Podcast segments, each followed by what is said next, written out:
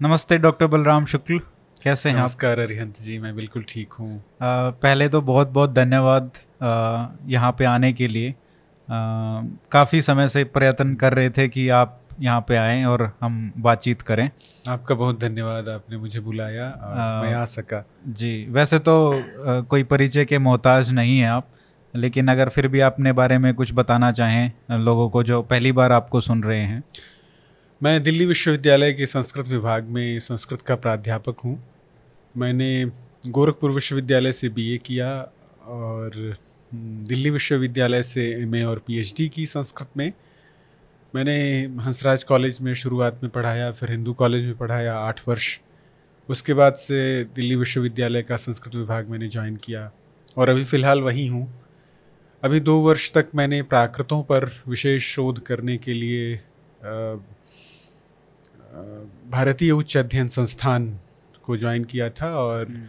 वहाँ प्राकृत कविता के चारुत्व के भाषिक प्रयोजक इस विषय पर विशेष कार्य प्रस्तुत किया जो अब प्रकाशनाधीन है प्रकाशन में जा रहा है तो भाषाओं और उसके साहित्य में मेरी विशेष रुचि है विशेष रूप से वे भाषाएँ जो कि संस्कृत की सजातीय भाषाएँ हैं तो उसमें संस्कृत है प्राकृत है पाली है अपभ्रंश है और फारसी है उर्दू है और आधुनिक भारतीय भाषाएँ जो कि संस्कृत से बहुत अधिक प्रभावित हैं जिनके मूल में संस्कृत है मराठी विशेष रूप से मेरी अपनी मातृभाषा भोजपुरी जो है आ, हिंदी तो है ही हम लोगों की सब लोगों की पारस्परिक एक आ, जोड़ने वाली भाषा हम्म। तो आपने जो कहा कि सजातीय संस्कृत की सजातीय भाषाएँ ये बहुत ही हम्म। सुंदर वर्ड है। हम्म। इसमें उर्दू और आपने फारसी का भी नाम लिया। प्रायतः ये मतलब जाना नहीं जाता है लोग उसको एसोसिएट नहीं करते हैं संस्कृत से। तो आप उसको कैसे कहेंगे कि वो भी इसी आ, संस्कृत से ही जुड़ी हुई भाषाएँ हैं? वस्तुतः एक भाषाओं के प्रति या किसी भी वस्तु के प्रति वैज्ञानिकता या वैज्ञानिक दृष्टिकोण का अभाव होता है, जिसके कारण ये प्रवाद लोगों में फैलते हैं। वो ज़ाहिर परस्ती जो होती है, ज़ाहिर चीज़ को देख करके, जो बाह्य आवरण है, उस मात्र को देख करके हम निर्णय ले लेते हैं। बहुत बार ऐसा होता है। बहुत बार हम द्वेषवश निर्णय ले लेते हैं। बहुत बार अपने अज्ञानवश अपने अज्ञान को छिपाने के लिए किसी चीज़ को हम दरकिनार करने की कोशिश करते हैं। लेकिन अगर हम भाषा वैज्ञानिक दृष्टिकोण रखें भाषाओं के प्रति तो हमें पता चलेगा कि इन भाषाओं के मूल में कोई एक भाषा है, वो वैदिक भाषा हो सकती है या प्रोटो वैदिक भाषा हो हो सकती है, या जिसको भाषा वैज्ञानिक प्रोटो इंडो यूरोपियन कहते हैं, वो भाषा हो सकती है। जिसका कोई मूल तो नहीं मिलता लेकिन उसको पुनः संरचित किया गया है तो आ, जो भाषाएँ हम विशेष रूप से उत्तर भारतीय लोग बोलते हैं हम्म। मध्य भारतीय लोग बोलते हैं वे भाषाएँ एक बड़े भाषा परिवार से संबंधित हैं जिसको भारत यूरोपीय भाषा परिवार कहा गया है और उसमें बहुत बड़े बड़े भाषाओं के खंड हैं परिवारों के खंड हैं और उसमें एक Bharat Iran Indo Aryan Indo Iranian language family है हम्म। भारत ईरानी भाषा परिवार है हम्म। और भारत ईरानी भाषा परिवार के अंतर्गत एक ईरानी परिवार है और एक आर्य भाषा परिवार है तो जो फारसी भाषा है वो उसी भारत ईरानी भाषा परिवार का एक बहुत महत्वपूर्ण सदस्य है और जो उर्दू है वो तो ईरानी परिवार का भी नहीं है ईरानी सब फैमिली का भी नहीं है। वो तो आर्यन आर्य परिवार की एक भाषा है। हम्म। उसकी जो पूरी संरचना है वो भारतीय संरचना है। उसके बहुत सारे उसमें प्रमाण हैं। आप जानते हैं उर्दू का पुराना नाम रेख्ता था। और रेख्ता शब्द क्यों आया उर्दू के लिए? रेख्ता का मतलब होता है गिरा हुआ। हम्म। रेज रिज जो धातु है ना रिच। संस्कृत की उसका फारसी में रिज उसका काउंटर पार्ट है हम्म। और उसी का जो पास्ट पार्टिसिपल आप कह सकते हैं वो रेख्ता है हम्म। तो रेख्ता वस्तुतः अपभ्रंश जो भाषा उस समय प्रचलित थी ग्यारहवीं बारहवीं शताब्दी में और वो समय वही है जब मुस्लिमों का आक्रमण हो रहा है हम्म, तो आ, उन दोनों समुदायों के मिलने से एक नई नया रजिस्टर नई भाषा नई बोली बोलने की नई शैली विकसित हो रही है। और उसको आ, नाम रेख्ता दिया गया क्योंकि ये नाम ईरानियों ने दिया। उन्होंने पूछा होगा कि यहाँ की जो भारत की भाषा लोग सामान्य लोग बोल रहे हैं उसका नाम क्या है? हम्म, तो उनको पता चला होगा अपभ्रंश भाषा। हम्म, और अपभ्रंश का उन्होंने सीधे सीधे फारसी में जो अनुवाद किया वो रेखता है। हम्म, ये बहुत बड़ा ऐतिहासिक तथ्य है कि वो सीधे सीधे हमारी जो उस समय प्रचलित भाषा थी उसी का ईरानियों के द्वारा या मुस्लिम बाह्य आक्रांताओं या जो आगंतुकों के द्वारा बोलने का जो प्रयास किया गया हमारी भाषा को हम्म, वही उर्दू के रूप में परिणत हुई। उर्दू बाद में उसका नाम हुआ उर्दू मुअल्ला उसको कहते थे उर्दू छावनी को कहते हैं तुर्की अच्छा। भाषा का शब्द है हाँ। अच्छा, तो उस छावनी में मतलब जो सैनिक छावनी है मुस्लिम आक्रांताओं की उसमें जिसकी परवान जो चढ़ी भाषा वो उर्दू हो गई। उर्दू की भाषा वस्तुतः है वो। अच्छा। उर्दू की भाषा मतलब छावनी की भाषा। वो शाही छावनी की जो भाषा है वो उर्दू है।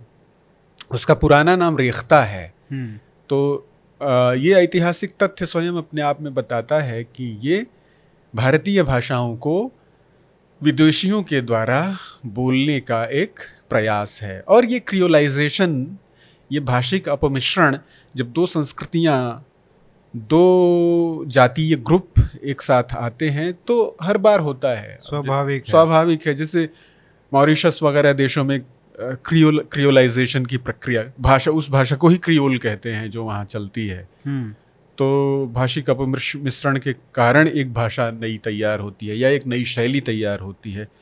तो उर्दू तो तो पूरी तरह से भारतीय मूल की भाषा है। और उसमें जो अंतर है सब लोग जानते हैं उसमें जो अंतर है वो उर्दू और फारसी के शब्दों का अंतर है। वो, जो बाद में उर्दू बनी हाँ जिस जिस शैली को उर्दू कहते हैं वह भारतीय स्ट्रक्चर भारतीय भाषिक संरचना जो हम्म। कि हिंदी की संरचना है या हिंदी और उर्दू की साझी संरचना है उसमें उर्दू अरबी और फारसी के बहुत सारे शब्दों को स्वीकार करके वो बनी है तो लेकिन किसी भी भाषा का स्वरूप तय होता है उसकी क्रियाओं से हम्म, उसके संबंधवाचक शब्दों से उसकी विभक्तियों से। तो अगर आप देखें उर्दू के क्रियावाचक शब्द जो हैं वे निन्यानवे दशमलव नौ परसेंट जो हैं वो आपको उसी से निकले संस्कृत प्राकृत अपभ्रंश से निकले हुए हम्म, होते हैं। जैसे मैं प्रतीक्षा कर रहा हूँ और मैं इंतज़ार कर रहा हूँ यही अंतर तो है। हम्म, तो चलिए प्रतीक्षा और इंतज़ार को हटा दीजिए। कर रहा हूँ जो है उसकी जगह आप कोई फारसी या अरबी शब्द नहीं कर सकते नहीं ला सकते। अरबी में फ़ाला धातु है आप इसका प्रयोग इसमें नहीं कर सकते उर्दू में। हम्म, आप मी कुनम ऐसा फारसी कर रहा हूँ इसके लिए फारसी का शब्द इस्तेमाल नहीं कर सकते। तो कोई भी भाषा जो है उसका उसका जो उसके कॉन्जुगेशंस होते हैं हम्म, मतलब क्रिया रूप जो होते हैं वो उसके वास्तविक स्रोत को तय करते हैं। उर्दू के जो क्रिया रूप हैं तो जो ट्रैफिकिंग होती है वो किसकी होती है? वो वो सेकेंडरी जो डेरिवेशंस होते हैं उसकी होती है। कृदंत रूप जिनको संस्कृत में कहते हैं उसकी होती है। हम्म, हिंदी में भी देख लीजिए आप संस्कृत के शब्दों को डाल लीजिए। संस्कृत की क्रियाओं को नहीं डाल सकते आप उसमें।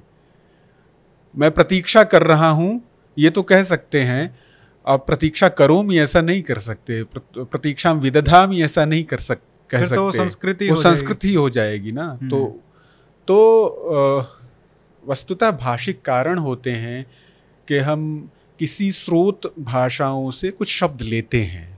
तो वे शब्द जो हैं वो अ, जब कोई जन सामान्य में विकसित भाषा जब उसका मानकीकरण होता है एक बड़ा रोल जब उसको मिलने वाला होता है तो अपने स्रोत भाषाओं से बहुत सारे शब्दों को ले करके वो अपने आप को सबल बनाती है। हम्म, हिंदी ने अपने आप को संस्कृत तथा अन्यान्य भाषाओं के शब्दों से सबल बनाया।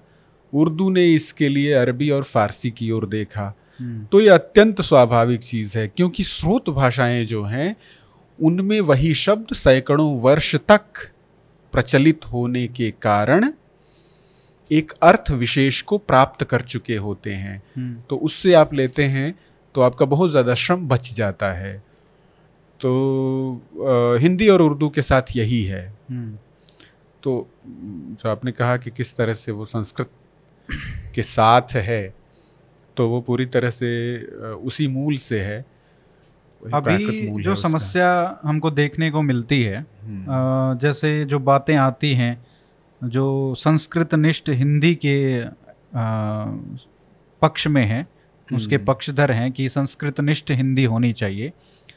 और जो उर्दू के शब्द हैं या उर्दू की बजाय हम कहें कि फारसी और अरबी के जो शब्द यूज़ हम्म, होते हैं हम्म, हिंदी भाषा में वो कम होने चाहिए। हम्म, प्योरीफाई करना चाहिए लैंग्वेज को। हम्म, हम्म। तो इसको आप किस तरीके से देखते हैं? मेरा विचार इसमें यह है कि भाषा में जो शब्द स्वाभाविक रूप से आ जाते हैं अभिव्यक्तियों की सूक्ष्मताओं को बरतने के लिए। उनको हमें किसी भी तरह से अस्वीकार नहीं करना चाहिए। अ, जैसे? जैसे मान लीजिए कि हिंदी में बहुत सारे संस्कृत के शब्द स्वयं आ जाते हैं। तो जैसे संस्कृत निष्ठ हिंदी की चर्चा है हम्म, बहुत सारे पक्षधर भी हैं। हिंदी में बहुत सारे लोग उसके विरोधी भी हैं। हम्म, वो कहते हैं संस्कृत जो है हिंदी को कठिन बना रही है। या अ, फारसी उर्दू के अरबी के शब्द जो आ रहे हैं वो हिंदी को कठिन बना रहे हैं या उसकी उसके स्वभाव को नष्ट कर रहे हैं। हम्म, तो ये दोनों चीज़ें बातें जो हैं वो एकांगी हैं।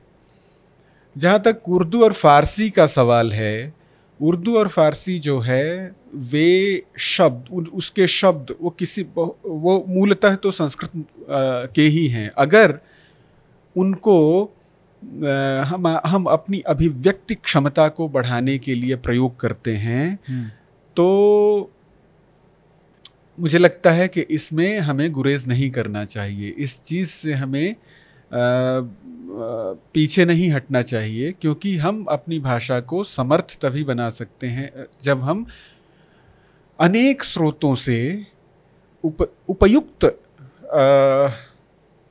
अर्थों को अर्थ की जो सूक्ष्मता है उनको बताने वाले शब्दों को ग्रहण करेंगे। हम्म, तो जैसे मान लीजिए कि आप उदाहरण शब्द है और कहीं मैंने देखा कि उसके लिए मसल शब्द का इस्तेमाल किया जा रहा है जो कि अरबी का शब्द है। अच्छा। तो ये निश्चित रूप से ठीक बात नहीं है क्योंकि जो या या अंग्रेज़ी के शब्द का इस्तेमाल किया जा रहा है एग्ज़ाम्पल या इलस्ट्रेशन या हम्म। कुछ ऐसे।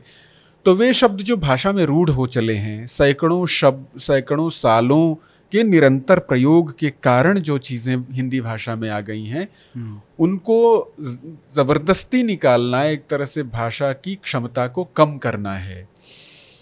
तो देखिए जो फारसी या अरबी या संस्कृत जो स्रोत भाषाएँ हैं क्लासिकल लैंग्वेजेस हैं वे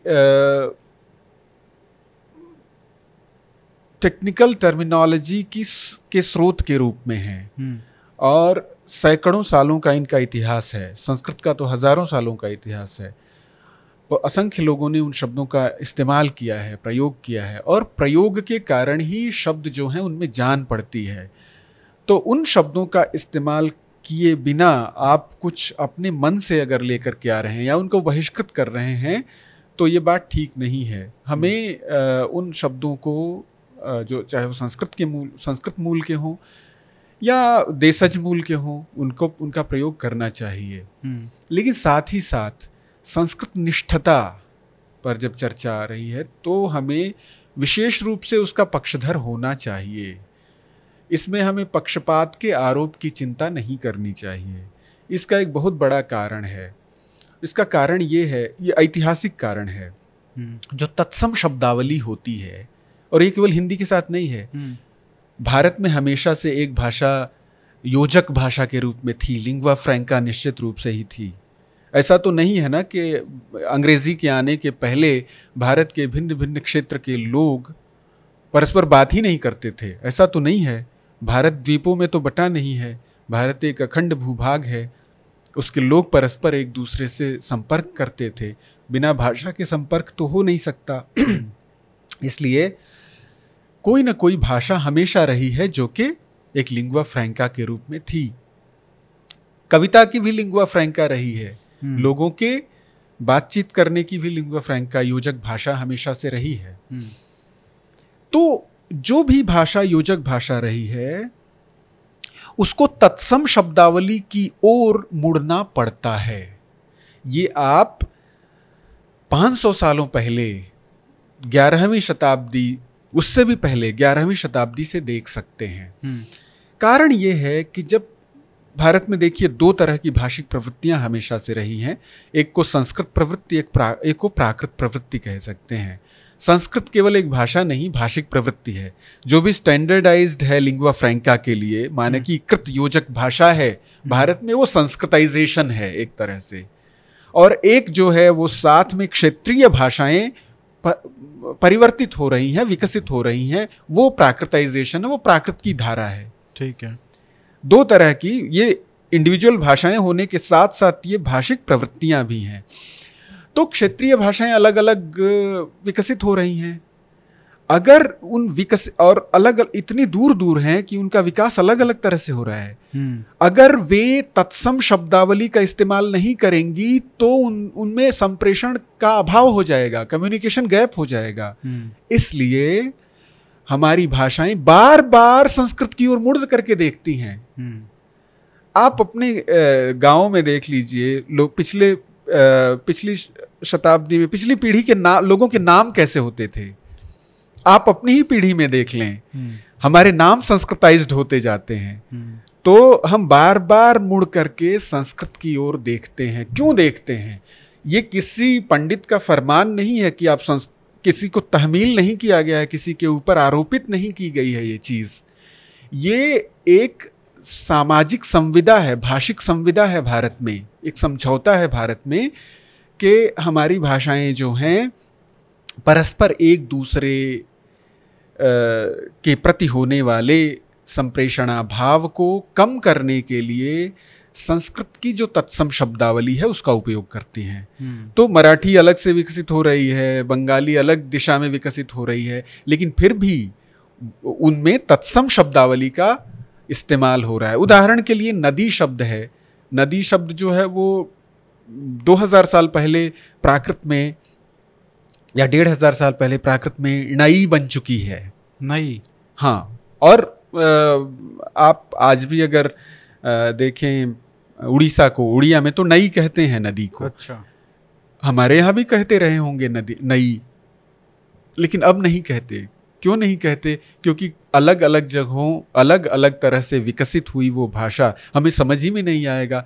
अगर हम आज नदी कहें तो दक्षिण वाला भी नदी समझ जाएगा। नई कहें तो नहीं समझ पाएगा। हम्म। हिंदी में कुछ और ही अर्थ हो जाएगा। मराठी वाला मराठी भी समझ जाएगा। तो ये ये तत्सम शब्दावली की विशिष्टता है और तत्सम शब्दावली क्या है? संस्कृत शब्दावली है। हम्म। इसलिए हिंदी को राजभाषा बनाते समय हमारे संविधान निर्माताओं ने भी इस बात को समझा। वे लोग बहुत ही चतुर थे। वे भाष भारत की भाषिक व्यवहार को समझते थे परंपरा को समझते थे। वो जानते थे कि सारे भारतीयों की भाषा की अलग अलग होने के बावजूद उनमें एक एक समान तत्व है समान आ, सूत्र है जो उन सबको जोड़ता है और वो संस्कृत की वो संस्कृत है हम्म। संस्कृत का मतलब ये नहीं कि संस्कृत जो कक्षाओं में पढ़ाई जाती है वो संस्कृत सविभक्तिक संस्कृत वही नहीं अपितु संस्कृत की शब्दावली संस्कृत की शब्दावली हम सभी लोगों को एक दूसरे के साथ जोड़ती है। हम्म। इसलिए हिंदी की भी हम जब चर्चा करें तो संस तो इसलिए ताकि हिंदी सबको सबके लिए इंटेलिजिबल हो समझने योग्य हो दक्षिण के लोग भी समझ सकें। जब हिंदी को हम राजभाषा मानते हैं तो हमारे ऊपर एक बड़ी ज़िम्मेदारी आ जाती है। और वो उत्तरदायित्व क्या होता है? वो ज़िम्मेदारी ये है कि हम उसका इस रूप में प्रयोग करें कि सारे भारतीय उसको समझ सकें। इसलिए नहीं कि हम ज़्यादा संख्या में हैं तो हम जो भी बोलें उन लोगों को समझना पड़ेगा सीखना पड़ेगा हम्म। जानना ही पड़ेगा। इस तरह से नहीं तो ये हिंदी को अधिक और अन्य भाषाओं को भी। और आप आप अगर ध्यान से देखें तो हिंदी के इतर जो अन्य अन्य भाषाएँ हैं उसमें संस्कृत की तत्सम शब्दावली बहुत अधिक है।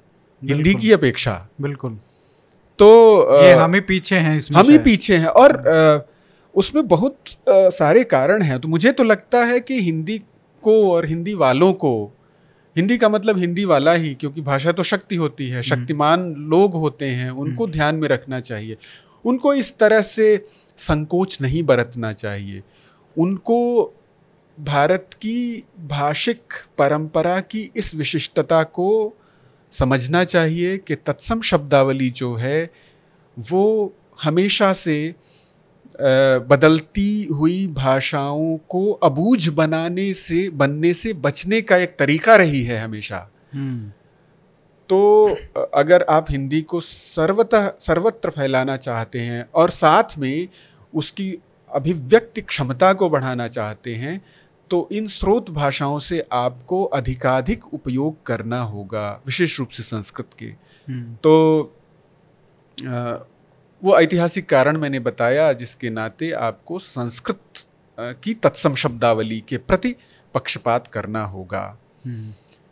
और आप संस्कृत द्वेष के कारण उन तत्सम शब्दावली से द्वेष नहीं कर सकते क्योंकि इसमें भी देखिए ऐतिहासिक भाषा विज्ञान बहुत आवश्यक है ये आप कहें कि यह शब्द संस्कृत का है ये ये बात भी हंड्रेड परसेंट सही नहीं है क्योंकि संस्कृत हमेशा से क्षेत्रीय भाषाओं से लेती रही है हम्म। संस्कृत इतनी समृद्ध कैसे है वो आसमान से उतरी थोड़ी है इतनी समृद्ध रूप से हम्म। संस्कृताइजेशन होता रहा है क्षेत्रीय भाषाओं के पास जब संस्कृत गई तो बहुत सारे शब्दों को संस्कृताइज किया उसने इस नाते तो वे वे शब्द संस्कृत के ही हैं हम्म।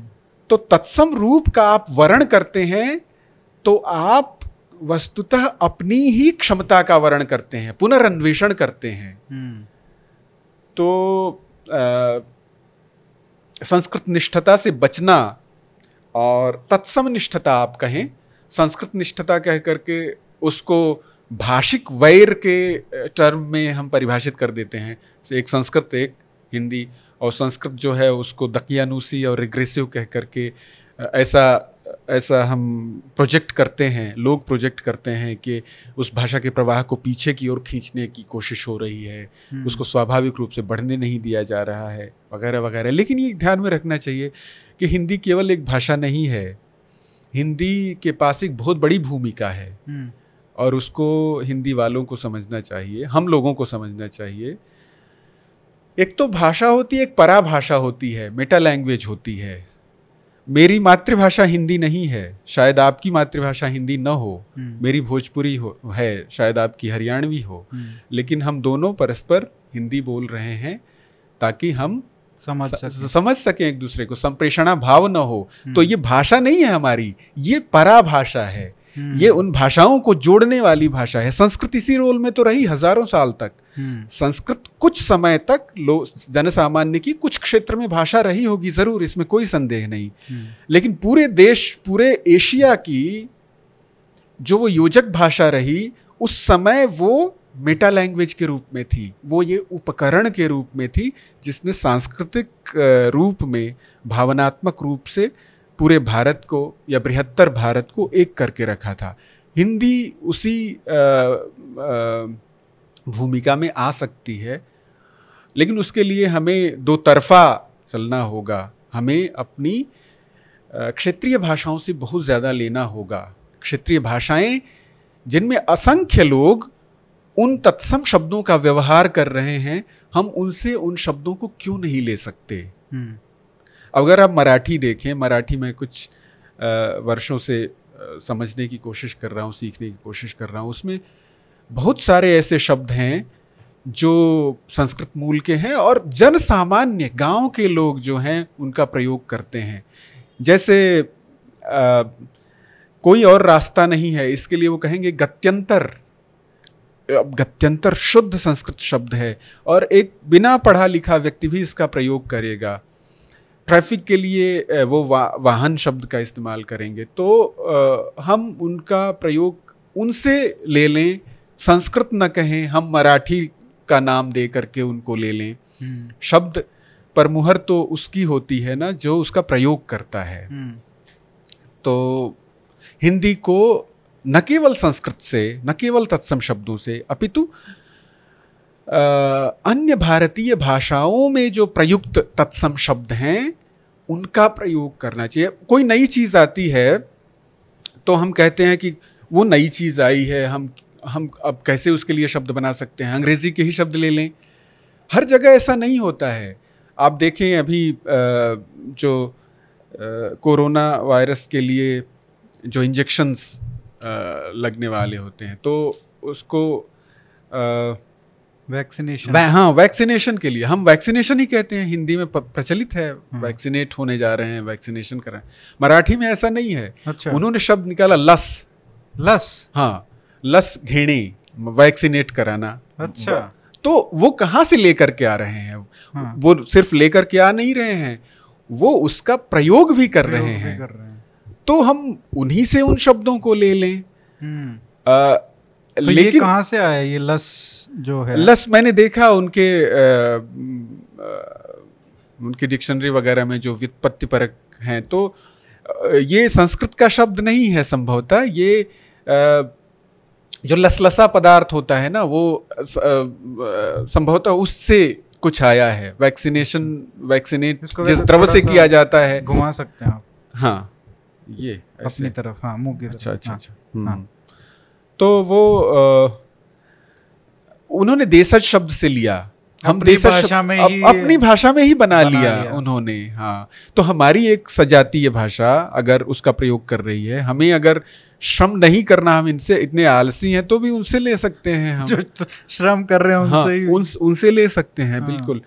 तो मुझे ये लगता है कि हम साम्राज्यवादिता के भाषिक साम्राज्यवादिता या भाषिक उपनिवेशवाद के सबसे ज़्यादा जकड़ में हैं। हम्म। सब लोग हैं भा, भारतीय लोग कमोबेश उसकी उसके शिकार हैं लेकिन हिंदी का क्षेत्र बहुत ज़्यादा शिकार है। हिंदी जो है वो अपने प्रति एक आत्महीनता जैसी चीज़ तो है ही। इसके नाते वो आ, अपने स्रोत भाषाओं के शब्दों को तो कहती है कि इससे बहुत कठिनाई पैदा हो रही है इसमें हम्म।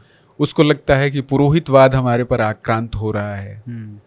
लेकिन ऐसा नहीं है आप हजारी प्रसाद द्विवेदी का हिंदी का आदिकाल पढ़ें तो उन्होंने इस बात को बहुत अच्छी तरह से समझाया है कि ये तत्सम तत्समीकरण जो है वो हमारी भाषाओं की प्रवृत्ति है आप अगर प्राकृतों को देखें तो प्राकृतों में बहुत सारी ध्वनियाँ ऐसी नहीं हैं जो कि संस्कृत में हैं लेकिन जब प्राकृतें आगे बढ़ती हैं अपभ्रंश की ओर तो उसमें बहुत सारी ऐसी ध्वनियाँ आ जाती हैं जो प्राकृत में नहीं थी।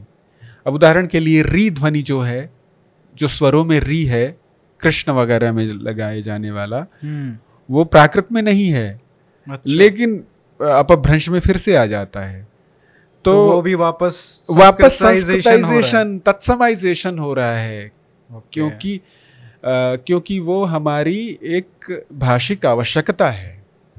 तो ये जो सुप्त जो चेतना है हम्म। जो हमारे समाज में या हमारे कल्चर में ये आ गई है अपने स्वतः ही आ गई है हम्म। तो ये हमको पता भी नहीं है लेकिन फिर भी ये अपने आप ही चलता रहता है निरंतर ये प्रोसेस बिल्कुल, बिल्कुल तो आपने जैसे संस्कृत की बात की कि ये एक लिंक लैंग्वेज हम्म। का काम करती थी लेकिन जो हमको एक नरेटिव चलता है वो ये है कि ये एक दो तरीके की भाषाएँ थी एक जो आम लोग बोलते थे एक वो और एक एलिट्स की लैंग्वेज जो हम्म, संस्कृत को हम्म, हमेशा एलिट्स हम्म। की लैंग्वेज के तौर पे पढ़ाया जाता है या एक नैरेटिव चलाया जाता है कि ये तो आम लोग तो कभी बोलते ही नहीं थे।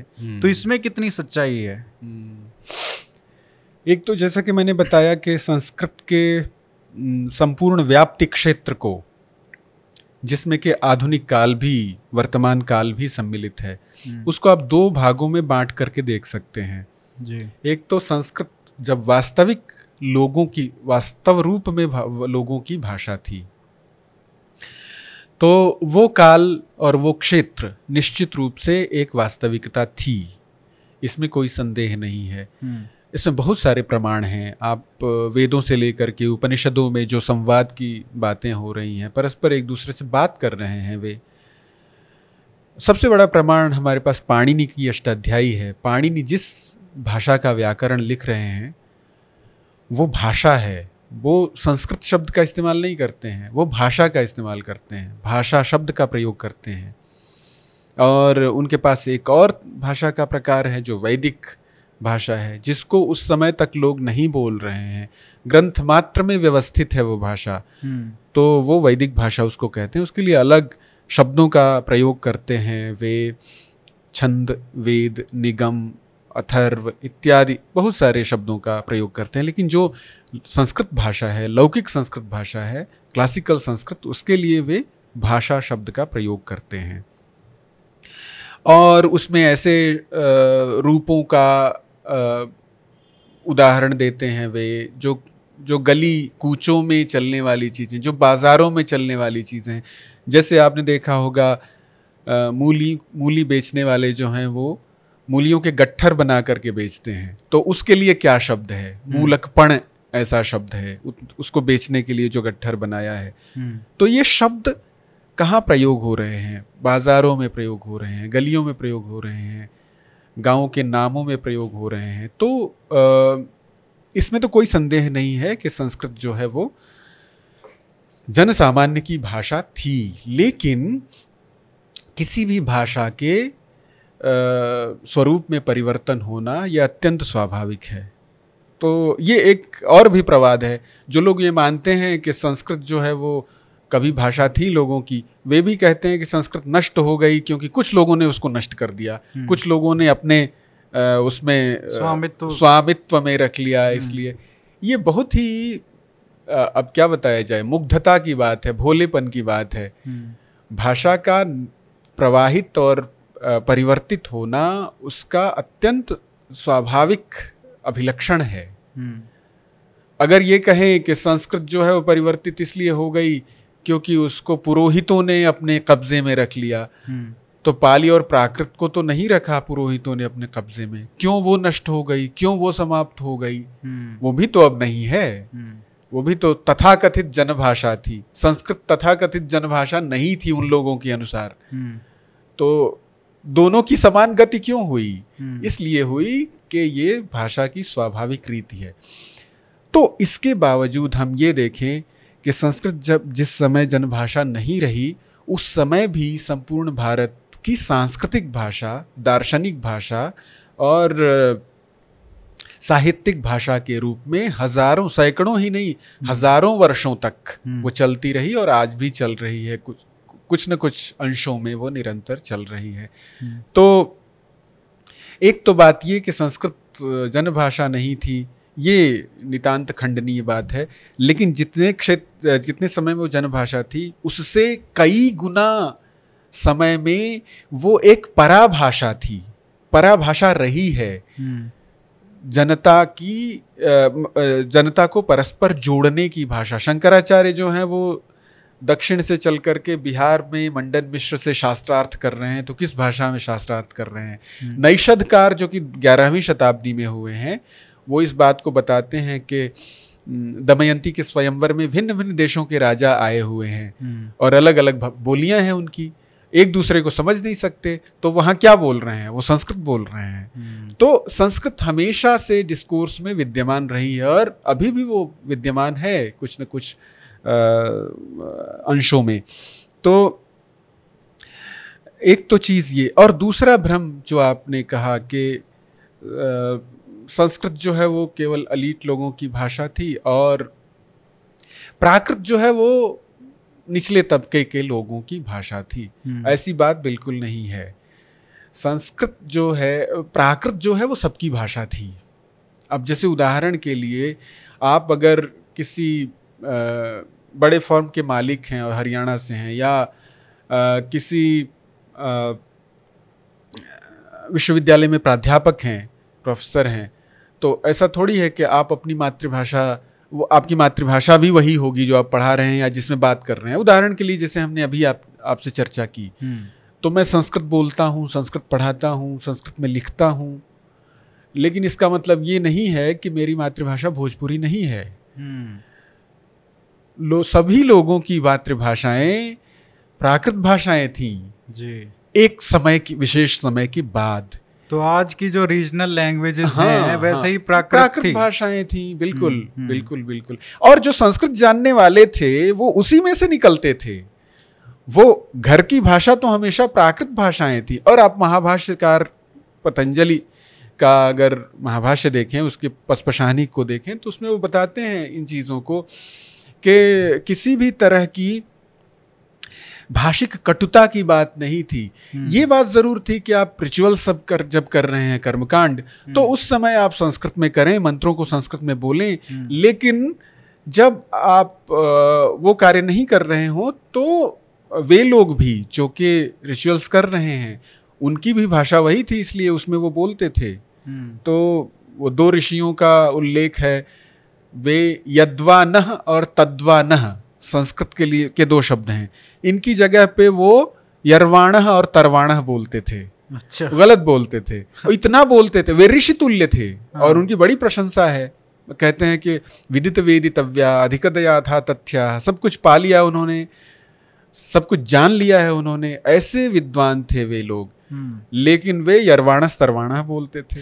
यज्ञ जब करने जाते थे तब नहीं बोलते थे तब सावधान रहते थे। तो संस्कृत तो सावधानी वाली भाषा थी ना हमेशा से। लेकिन मेरे ये कहे इस इस ये बात कहने से कोई ये न उता समझ ले कि संस्कृत किसी कोई ऐसा कालखंड नहीं रहा जिसमें अ, जनसामान्य की भाषा नहीं थी। हम्म, वो जनसामान्य की भाषा थी। अब उदाहरण के लिए हिंदी को आप देखें हिंदी वस्तुतः खड़ी बोली है जिसको हम बोल रहे हैं तो वो एक क्षेत्र विशेष की भाषा है रामपुर बिजनौर वगैरह की जो का जो छोटा क्षेत्र है वहाँ की भाषा है। लेकिन उसको मानकीकृत करके उसको वो सामर्थ्य दिया गया है राजनैतिक सामाजिक सांस्कृतिक कारणों से भौगोलिक कारणों से कि वह हम सभी लोगों को का एक स्वर बन रही है। हम सभी लोगों को जोड़ रही है। उसी तरह से संस्कृत भाषा भी थी। हम्म, तो अगर तो- अगर खड़ी बोली होती ही नहीं हाँ, तो उसको मानकीकृत कैसे किया गया होता और हिंदी कैसे बोल रहे होते हैं हम लोग? तो ये तो बड़े भोलेपन की बात है। कुछ लोग कहते हैं कि ये ऐसी भाषा है जिसमें सपने नहीं देखे गए जिसमें लोरियाँ नहीं गाई गई। तो ये अ, कुछ लोग ऐसे दुरभिसंधि करता लोग हैं षड्यंत्रकारी लोग जो जन सामान्य को बरगलाते रहते हैं कि ये पुरोहितों की बनाई हुई भाषा है। ऐसा नहीं है। संस्कृत जन सामान्य की भाषा थी और सहस्रों वर्षों तक हज़ारों वर्षों तक ये भारत की भाषिक वास्तविकता रही। जैसा कि मैंने बताया दो तरह की भाषिक प्रवृत्तियाँ भारत में हमेशा से रही हैं। हम्म, एक प्राकृत की प्रवृत्ति प्राकृतों की प्रवृत्ति यानी क्षेत्रीय भाषाओं की प्रवृत्ति। हम्म, और निरंतर बदलती हुई क्षेत्रीय भाषाओं के बीच संप्रेषण अभाव को कम करने वाला को समाप्त करने वाली एक भाषा वो योजक भाषा। और इन दोनों भाषाओं में एक बहुत ही सहजीविता का संबंध सहवर्तिता का संबंध रहा है। हम्म, संस्कृत का बड़ा से बड़ा कवि देखिए वो सब सब प्राकृत के भी कवि हैं। कालिदास को देखिए वो प्राकृत उनकी मातृभाषा प्राकृत रही होगी। हम्म, वो प्राकृत के कवि हैं। संस्कृत के नाटकों को देखिए वो कहा जाता है संस्कृत का नाटक उसमें लेकिन उसमें सिक्सटी परसेंट जो शब्द हैं जो जो डायलॉग्स हैं जो संवाद हैं वो प्राकृत के संवाद हैं। हम्म, तो इस तरह का विभाजन जो है द्विविभाजन जो है वो हमारे यहाँ कभी नहीं रहा।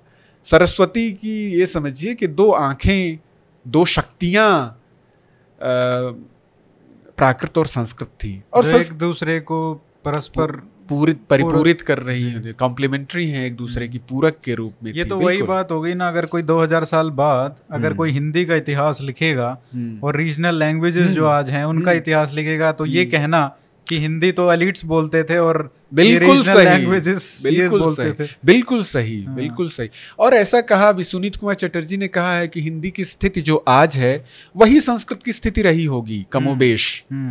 तो आप आप हिंदी बोल रहे हैं तो इसका मतलब ये थोड़ी कि आप हरियाणवी बोल भाषा से या उनके बोलने वालों से आप उनको नीचा समझ रहे हैं हाँ। अब नीचा समझ ही नहीं सकते क्योंकि आप खुद हरियाणवी हरियाणवी भाषी हैं मैं खुद भोजपुरी भाषी हूँ हाँ। फ़िलहाल नहीं बोल रहा हूँ लेकिन लेकिन जो मैं जो हिंदी बोल रहा हूँ और आप जो हिंदी बोल रहे हैं वस्तुतः मैं भोजपुरी और आप हरियाणवी बोल रहे हैं उससे मुलम्मा जो है वो हिंदी का चढ़ाया गया है हाँ। ताकि हम एक दूसरे को समझ सके सकें तो ये जो संस्कृत भाषा इतनी शक्तिशाली इतनी समृद्ध कैसे हुई? क्योंकि हर क्षेत्र के लोग उसका प्रयोग करते थे हर क्षेत्र के मुहावरे आते थे। आप हम्म। हिंदी बोले उसमें हरियाणवी का टोन भी आएगा उसके मुहावरे भी आएँगे। बिल्कुल सही और वो आप बोलेंगे तो मैं समझूँगा ना। हम्म। तो वो मैं भी उसको प्रयोग करूँगा तो तो वो जो हरियाणवी हिंदी भाषी नहीं है वहाँ तक भी वो जाएगा तो इस तरह से हिंदी समृद्ध होगी संस्कृत इसी तरह से समृद्ध हुई है हम्म। संस्कृत का ट्रांस रीजनलाइजेशन हमेशा होता रहा है संस्कृत किसी एक क्षेत्र की भाषा नहीं रह गई थी कुछ समय हम्म। और हर क्षेत्र में तो क्षेत्रीय संस्कृति को अखिल भारतीय स्तर पर फैलाने के लिए संस्कृत एक बहुत बड़ा साधन थी हम्म। जैसे तमिलनाडु का कोई संस्कृत कवि लिख रहा है तो उसकी संस्कृत निश्चित रूप से वहाँ के मुहावरों से वहाँ के शब्दों से प्रभावित रही रहेगी।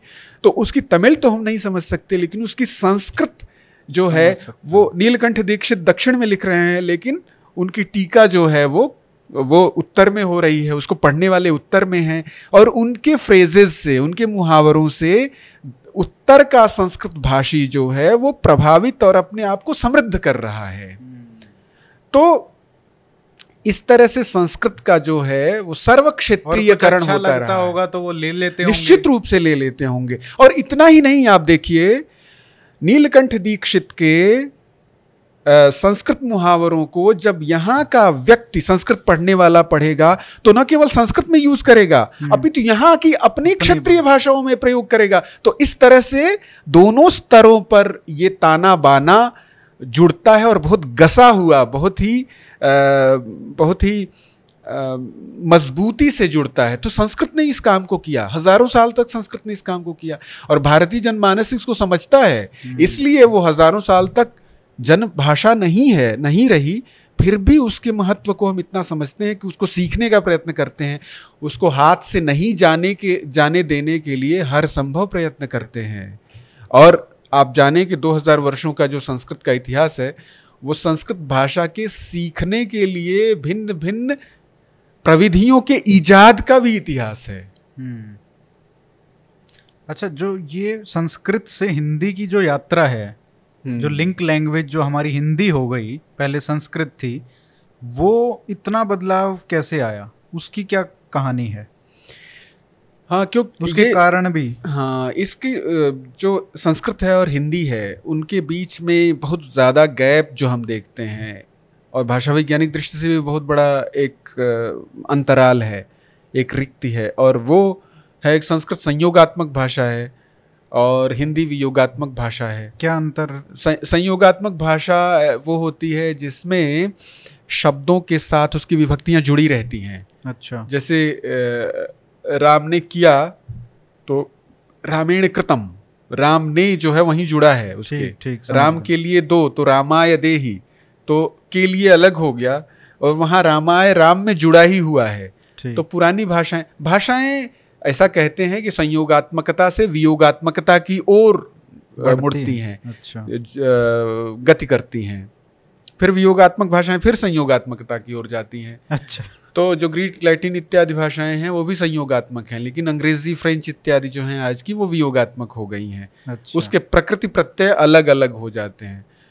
तो हम आ, संस्कृत को देखते हैं और हिंदी को देखते हैं इसलिए दोनों में रिक्ति लगती है हम्म। बीच में जो डेढ़ हज़ार वर्षों का हमारा भाषिक इतिहास है उसको हम दुर्भाग्यवश नहीं देखते और प्राकृतों वह वह काल प्राकृतों का काल है हम्म। तो प्राकृतों को अगर हम देखें प्राकृत भाषा के विभिन्न कालखंडों को देखें तो हमें पता चलेगा कि हमारी भाषा संस्कृत से किस तरह से विकसित हो रही है धीरे धीरे अच्छा। तो मध्यकालीन जो भारतीय भाषाएँ हैं उनको समझना उस गैप को पूरा करना है जो ओल्ड इंडो आर्यन यानी संस्कृत हम्म।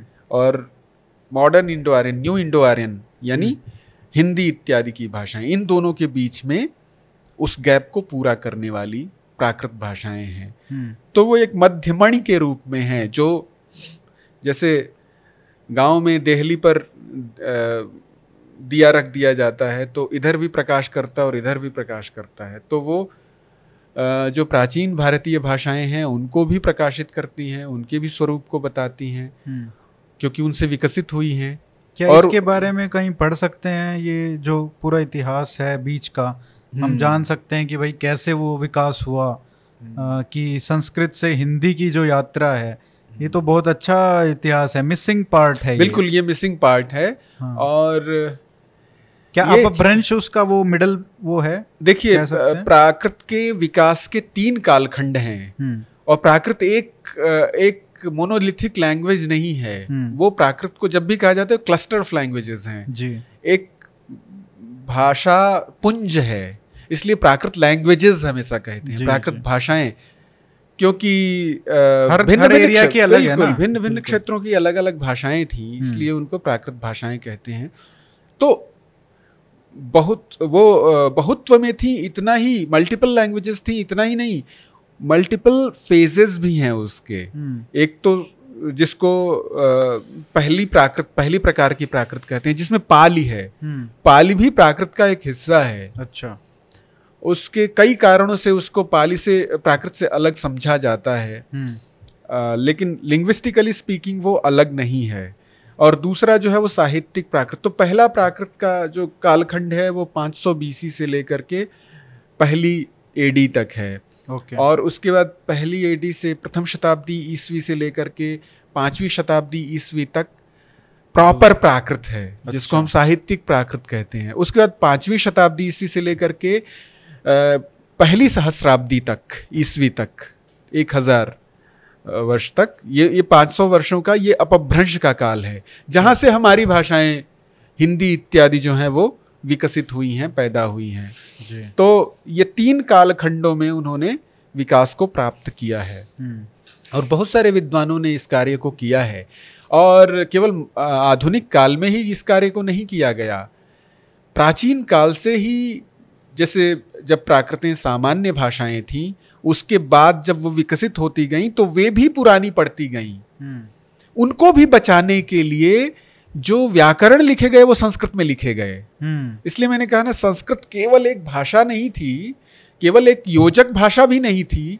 वह एक ऐसा उपकरण है भारत का जिसने सारे प्राचीन भारतीय ज्ञान विज्ञान प्राचीन मध्यकालीन और अ, अर्वाचीन भी जो पुरातन अर्वाचीन है प्राग अर्वाचीन है उसके सारे ज्ञान विज्ञान को जोड़ करके उस रखने का उपकरण थी। हम्म, तो प्राकृत भाषाएँ जब अबूझ होने लगी क्योंकि अपभ्रंशों का विकास होने लगा आधुनिक भारतीय भाषाओं का विकास होने लगा तो संस्कृत के की जो व्याकरण शैली थी एनालाइजिंग जो उसका डिवाइस था उसका प्रयोग करके हम्म, प्राकृतों का व्याकरण लिखा गया।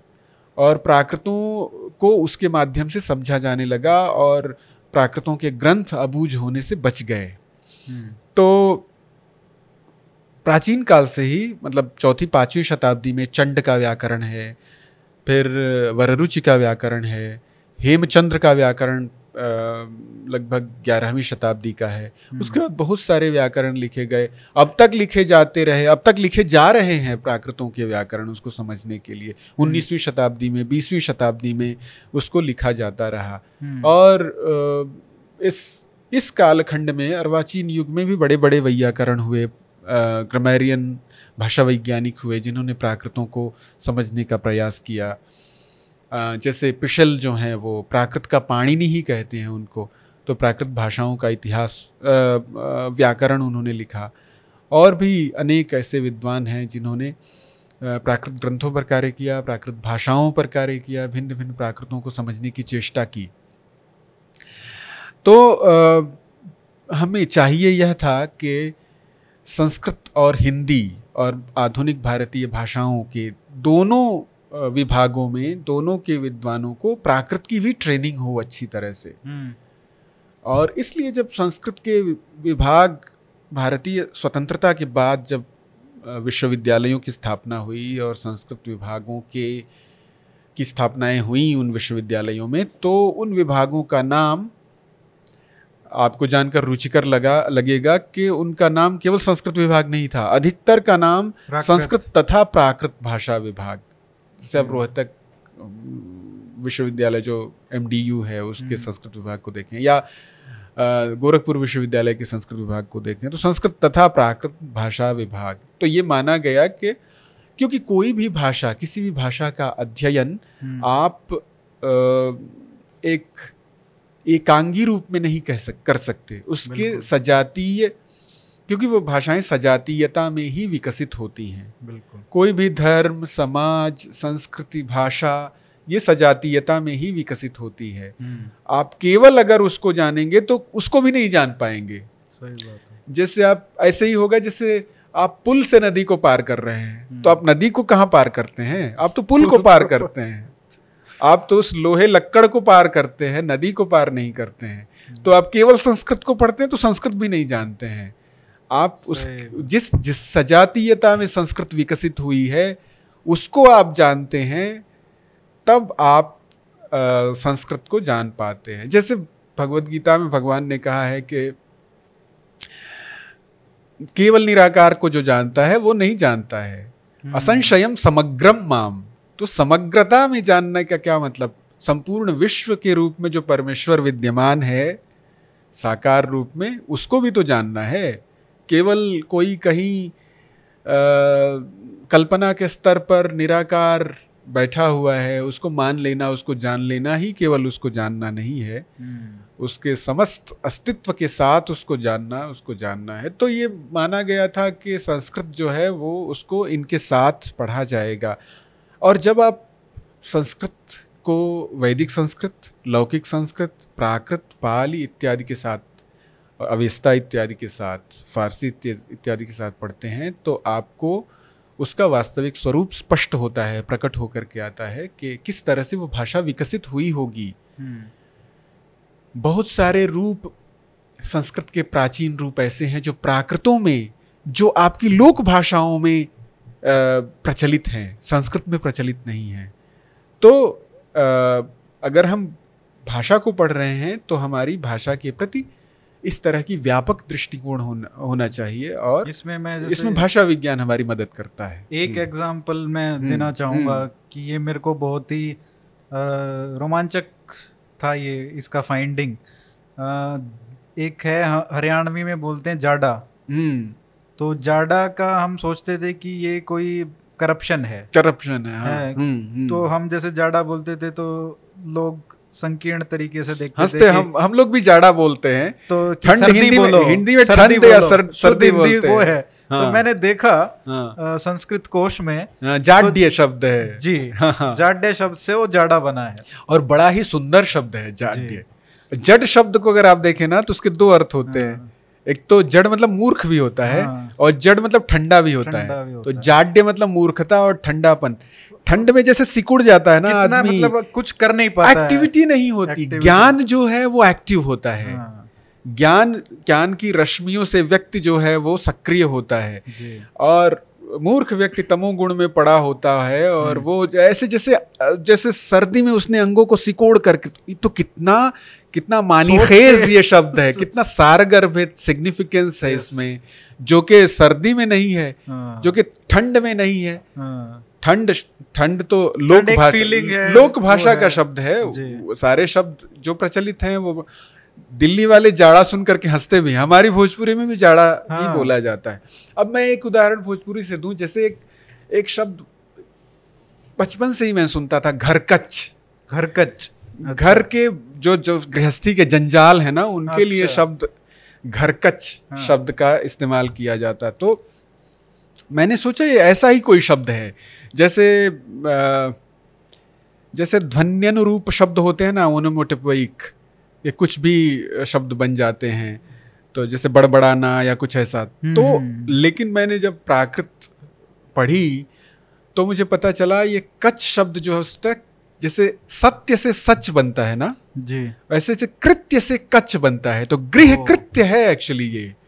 घर कच्छ का मतलब है गृह कृत्य घर के जो हमारे नित्य प्रति के कार्य हैं घर के जंजाल हैं। तो किस तरह से ग्रह के साथ कृत्य अच्छा लगता है और हाँ, घर के साथ कच ये अच्छा हाँ, लगता है? घर ऐसा बताते हैं कि गृह से ही बना बनता है। बिल्कुल। तो ऐसे ही एक आजकल जो भोजपुरी का ही क्योंकि वो पंचायत एक टीवी सीरीज़ है हाँ, उसमें हाँ, बनराकस उसका दूसरा आ गया है ना वो। हाँ बनराकस उसमें है। हाँ, तो लोग कहते बनराकस क्यों बोलते हैं? गलत आदमी को जो हाँ, गंदा आदमी हाँ, है हाँ, हाँ, तो कहते बनराकस फिर वो सोचता है कि पता नहीं क्यों बन का राक्षस होगा इसलिए हाँ, वहाँ से आया होगा। हाँ, हाँ। बिल्कुल। तो ये मतलब ऐसे ऐसे शब्द हैं। हमारी लोक भाषाओं ने उन तत्सम शब्दों को या उनके परिवर्तित रूपों को सुरक्षित करके रखा है हम्म। तो उनकी भी सुरक्षा एक बहुत बड़ी बहुत बड़ा चर्चा का विषय होना चाहिए कि वो किस तरह से नष्ट हो रही हैं और हम्म। पहले कभी नहीं ऐसा हुआ कि हमारी लोक भाषाएँ इतनी शीघ्रता से नाश की ओर जा रही हैं हम्म। आजकल लोक तो की ओर जा रहे हैं हम सिर्फ़ हिंदी की बात कर रहे हैं सिर्फ़ हिंदी की बात कर रहे हैं लेकिन, लेकिन नहीं, जा, नहीं जानते कि हिंदी जिससे रस लेती रस है, लेती है वो हमारी लोक भाषाएँ हैं। तो ये जो संस्कृताइजेशन का आपने बताया कि ये प्रोसेस है पूरा हमारा ये इसको हिंदी के साथ भी और हमारी जो भाषाएँ हैं लोक हम्म। भाषाएँ हैं बोलियाँ हैं उनको सहेजने के लिए उनको सुरक्षित रखने के लिए इसको कैसे वापस हम संस्कृताइजेशन का मदद ले सकते हैं या हिंदी का मदद ले सकते हैं? कैसे क्या करना चाहिए? क्या हमको करना चाहिए? क्या सरकार कुछ कर सकती है? या अलग इंस्टीट्यूशंस जो हैं वो कुछ कर सकते हैं। हम्म। तो सबकी रिस्पॉन्सिबिलिटी स्टेक होल्डर्स जो हैं वो क्या क्या कर सकते हैं इसमें? हम्म। हम हम तो हम अपना जानना चाहेंगे कि हम क्या करें इसमें। हम्म। हिंदी भाषी क्या करें? वस्तुतः ये बहुत ही जटिल प्रश्न है और इसके बहुत सारे कारण हैं। इसलिए एक आयाम में इस प्रश्न को समाहित नहीं किया जा सकता। उसका समाधान एक व्यक्ति नहीं कर सकता। देखिए ऐसा है कि एक जो उपनिवेशीकरण जिसका बड़े बड़ी बुरी तरह से शिकार हमारा देश रहा है। और वो उपनिवेशीकरण उस उपनिवेशीकरण ने हमारी चेतना को द्विखंडित कर दिया इस तरह से द्विखंडित कर दिया जिस तरह से यूरोपीय उपनिवेशीकरण ने जिस तरह से मुस्लिम नहीं कर सके थे शक और हूण जो कि भारत में जज्ब हो गए थे मर्ज हो गए थे वो नहीं कर पाए। हम्म। मुस्लिम आक्रांता ये नहीं कर पाए। ये यूरोपियों ने ये कार्य कर दिया और उन्होंने क्या किया? उन्होंने हमारी चेतना को द्विखंडित कर दिया। हमारी चेतना कभी भी आ, प्राचीन और आधुनिक में अपने आप को नहीं बांटती। वो सनातन समझती है। जैसे पाश्चात्य दर्शन में पाश्चात्य विचारधारा ये है कि जो मॉडर्निटी है वो ट्रेडिशन का खून करके अपने आप को स्थापित करती है। उसको नष्ट करना ही होगा उसको। हम्म। हमारे यहाँ ऐसा नहीं होता। हमारे यहाँ पुराण शब्द का भी मतलब है पुरा नवम भवती। वह पुरानी चीज़ जो नई हो जाए। हम्म। पुरानी चीज़ वस्तुतः नई चीज़ का काउंटर पार्ट है ही नहीं क्योंकि वही प्राचीनता जो है अपने आप को नवीनता में आविष्कृत करती है फिर से नई होती है। तो आ, वो सेंस हमने खो दिया वो सेंस हमने खो दिया और उन्होंने ये ऐसा ऐसा षड्यंत्र किया जिसके नाते उनका प्रवेश हो गया। और उपनिवेशीकरण के बाद उसका जो अवश्यम भावी दुष्परिणाम है वो यूरोपीयकरण है। तो उनके चले जाने के बाद भी हम निरंतर यूरोपीकृत होते गए।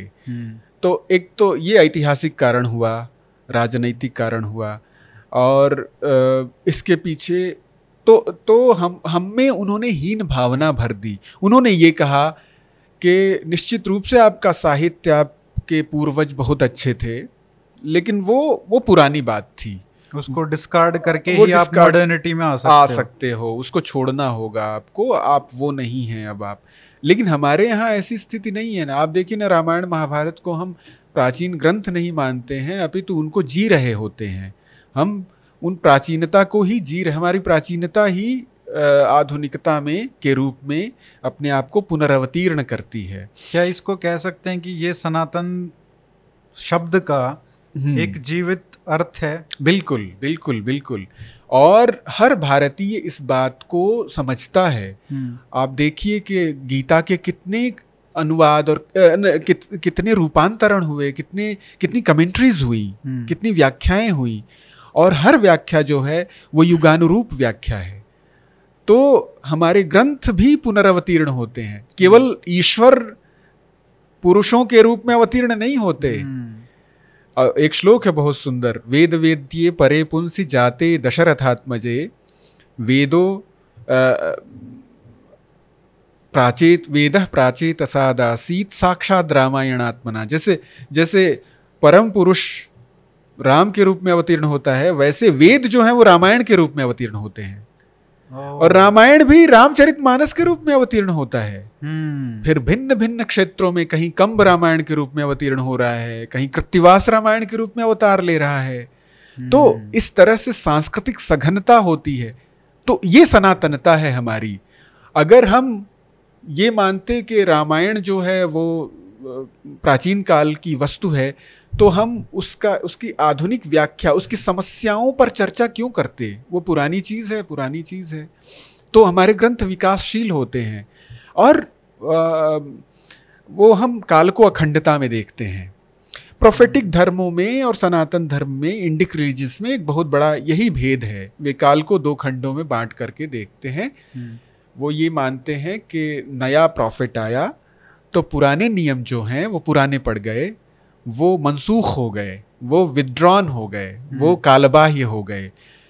लेकिन यहाँ कालबाह्यता की बात नहीं होती है। वो उसमें थोड़ा सा परिवर्तन मॉडिफिकेशन तो ज़रूर होता है लेकिन उन नियमों को अनियम नहीं माना जाता है उन ऋषियों को अप्रामाणिक कभी नहीं माना जाता है। तो खैर हम्म, इस सना नहीं है। बिल्कुल। तो वो सनातनता के भाव को खंडित कर देना ये सबसे बड़ी सफलता थी उन दुरभिसंधिकारियों की और यही उपनिवेशवाद का सबसे बड़ा दुष्परिणाम है हम्म। आर्थिक दुष्परिणाम तो बहुत बाद का दुष्परिणाम है हम में आर्थिक आर्थिक रीति से देश अगर विपन्न हुआ है तो संपन्न हो सकता है हम्म। लेकिन जिसने अपनी सांस्कृतिक चेतना खो दी जिसने ये मान लिया कि हम हमारी कोई संस्कृति नहीं है हम जिस तरह से पहले थे वो अब अब नहीं हो सकते किसी भी तरह से तो फिर उसको फिर उसका उठ पाना बड़ा कठिन हो जाता है हम्म। तो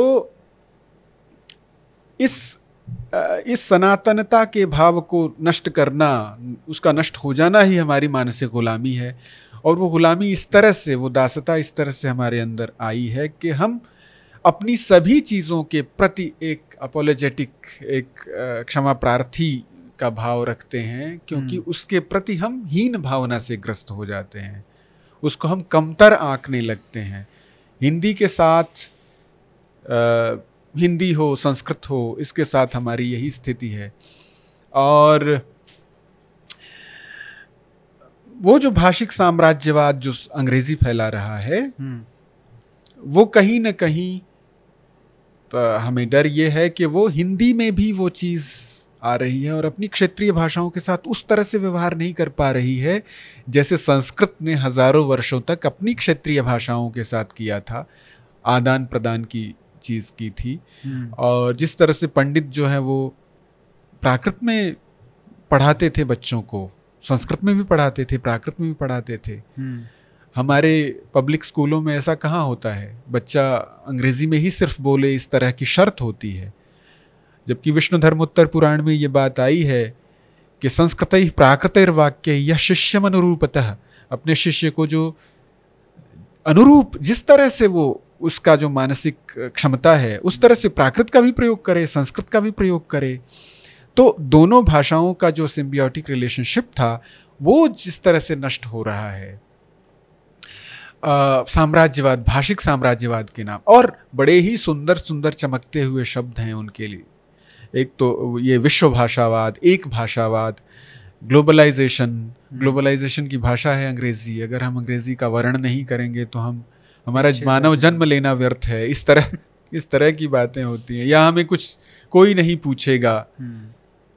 और शायद ये एक कटु सत्य बनता जाता जा रहा है क्योंकि हमने विश्वास करना शुरू कर दिया ना ऐसा हम्म। हम जैसा विश्वास करते हैं वही चीज़ आ जाती है हमारे सामने तो एक राजनीतिक कारण भी है हम्म। पहले कुछ राजनेता कुछ राजनीतिक दल हिंदी या भारतीय भाषाओं की चर्चा करते थे लेकिन अब वो भी चर्चा नहीं करते हैं बिल्कुल अब वो हम्म। मान चुके हैं कि वो अंग्रेज़ी के बिना कुछ नहीं होने वाला है तो इस तरह से मानसिक दासता हमारे भी वो मान चुकी है। कि जनता मान चुकी है पहले हिंदी का ये था कि हिंदी हम्म। अंग्रेज़ी के माध्यम से पढ़ाई नहीं होगी तो लोग उस पर तालियाँ बजाते थे। हम्म। अब आप कहते हैं कि हिंदी नहीं अंग्रेज़ी माध्यम से पढ़ाई तब तालियाँ बजाते तब तालियाँ बजती हैं। हाँ, वो लोगों में लोग विवश हो गए ना इसको करने से क्योंकि लोग लोगों ने देखा कि ऐसा करने से केवल हिंदी पढ़ने से व्यक्ति पिछड़ रहा है और ऐसा क्यों हो रहा है? क्यों अब इसमें राजनैतिक कारण है हमारी राजनैतिक इच्छा शक्ति जो है वो कारण है। हम हिंदी माध्यम से व्यापार का या कार्य आ, का सृजन नहीं कर पा रहे हैं। हम्म। हम भारतीय भाषाओं को परस्पर एक दूसरे के साथ नहीं ला पा रहे हैं। हम्म। राजनैतिक विद्वेष या बहुत लोगों का राजनैतिक अस्तित्व भी इसी पर शामिल है। अब अब तमिलनाडु में देखें बिल्कुल। कि दोनों भ्रष्टाचार के प्रसंग तो दोनों ओर से निकलते हैं इन लोगों में। हम्म। लेकिन हिंदी विरोध और उत्तर विरोध समान है। वो समान है। तो आ, ये बहुत बड़ी विडंबना है जो भारत में हैं बहुत बड़ी बड़ी उसमें से एक विडंबना ये भी है हम्म। कि भारतीय भाषाएँ परस्पर विद्वेषग्रस्त हैं और ऐसे में फिर अंग्रेज़ी वाला उठता है कहता है देखिए हम नहीं रहेंगे तो आप लोगों को आप लोग एक दूसरे को समझेंगे कैसे? जैसे कि भारतीय कभी समझते ही नहीं थे एक दूसरे को जब तक अंग्रेज़ नहीं आए थे हम्म। जब तक अंग्रेज़ी नहीं थी हम्म। तो बहुत सारे लोग अंग्रेज़ी की वकालत भाषिक जो मल्टीलिंगुअलिज्म है बहुभाषिकता है उसके नाम पर करते हैं हम्म। लेकिन वस्तुतः अंग्रेज़ी बहुभाषिकता की सबसे बड़ी दुश्मन है वो वो रेड चाइनीज़ फ़िश की तरह है जो कि एक्वेरियम में रखी हुई बाकी सारी फिशेस को खा ले खा सा, सारी मछलियों को खा लेगी। तो अब एक्वेरियम में रेड फ़िश को इसलिए रखें आप क्योंकि ये भी तो एक मछली ही है। हम्म। ये भी तो एक बहुत सारी मछलियों में से एक मछली है। बिल्कुल। तो एक विविधता के नाम पर अगर आप उसको उस चीज़ उस तत्व का पोषण करेंगे जो विविधता का ही घातक है हम्म। तो ये बहुत दुखद है ये बहुत विडंबनापूर्ण है बिल्कुल तो लेकिन इस प्रश्न का हल बड़ा ही कठिन है क्योंकि आप देखें कितने सारे आयाम इसमें शामिल हैं हाँ। राजनीतिक आर्थिक कितना बड़ा आयाम शामिल है हम्म। ऐतिहासिक कारण इसके अंदर है ही सामाजिक कारण इसके अंदर है ही तो अगर बड़ी ज़्यादा इच्छा शक्ति की आवश्यकता है निजी स्तर पे अगर कोई सुन रहा है इसको और हम्म। कोई अपनी भाषा को उस तरीके का बनाना चाहता है तो उसके लिए क्या समाधान हो सकता है उसके लिए ये समाधान मुझे लगता है कि हम अपनी भाषा का प्रयोग करें क्योंकि आजकल दिक्कत तो ये है कि वो उस भाषा में जो हम हम्म। चाह रहे हैं जिस तरफ़ जाना उसमें ना तो कोई ग्रंथ आ रहे हैं ना कोई उस तरीके का लिटरेचर हम्म। भी बन रहा है क्योंकि बनाने वाले बचे कहाँ हैं? बिल्कुल बिल्कुल। सही बात है। आ, मुझे लगता है कि वैश्विक स्तर पर अंग्रेज़ी को समृद्ध करने वाले हम्म। जो सबसे ज़्यादा हैं वो भारतीय ही हैं। मुझे लगता है थोड़ी सी गैरत भारतीयों में होनी चाहिए और वो अंग्रेज़ी का भूत अगर उनको नहीं छोड़ रहा है तब भी थोड़ी सी मातृभाषा का ऋण समझते हुए उन्हें अपनी भाषाओं को भी समृद्ध करने के लिए उसी तरह की सामग्री उसमें लाने का प्रयत्न उनको करना चाहिए। हमारी, हमारे विश्वविद्यालय, विश्वविद्यालयों के जो प्राध्यापक हैं प्रोफेसर्स बड़े बड़े वे अंग्रेज़ी में साहित्य का सृजन करते हैं। इसलिए कि उनको वैश्विक स्तर पर ख्याति हो या आर्थिक लाभ हो इसका सीधा तात्पर्य ये है कि आप अपनी अपनी मफलूज होती जो पैरालाइज्ड होती हुई भाषाएँ हैं